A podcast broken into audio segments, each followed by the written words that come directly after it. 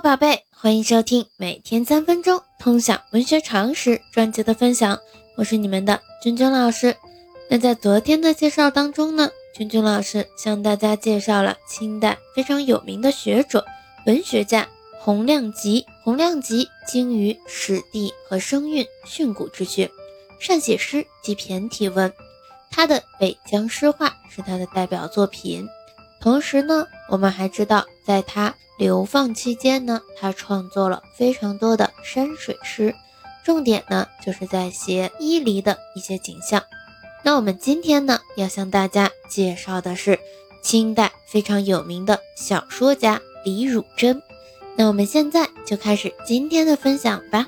李汝珍，字松石，号松石道人，直隶大兴人，也就是今天的北京市人。所以人称北平子，清代著名的小说家。他博学多才，精通文学、音韵等等。现存最著名的作品就是《镜花缘》。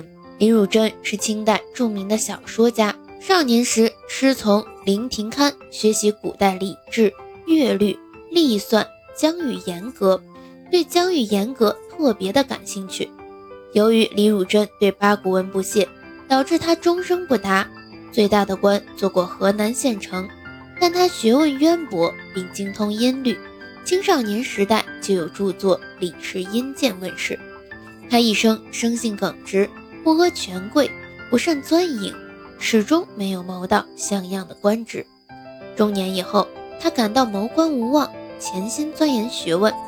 自1795年起到1815年，用二十年的时间写成了可与《西游记》。《封神榜》媲美的《镜花缘》一书，《镜花缘》是李汝珍晚年的作品，原拟写二百回，结果只完成了一百回。前五十回写秀才唐敖和林之阳、多九公三人出海游历各国及唐小山寻父的故事，后五十回着重表现众女子的才华。这部长篇小说，李汝珍历时二十余年完成，歌颂了女子的才华。表现了尊重妇女地位的民主思想。那我们今天的分享就到这里。关于李汝珍，我们做一个简单的了解就可以了，知道他的代表作品以及呢大概写了什么内容就可以了。那我们今天的分享就到这里。喜欢咱们节目的，长期关注我的喜马拉雅号。我们明天见。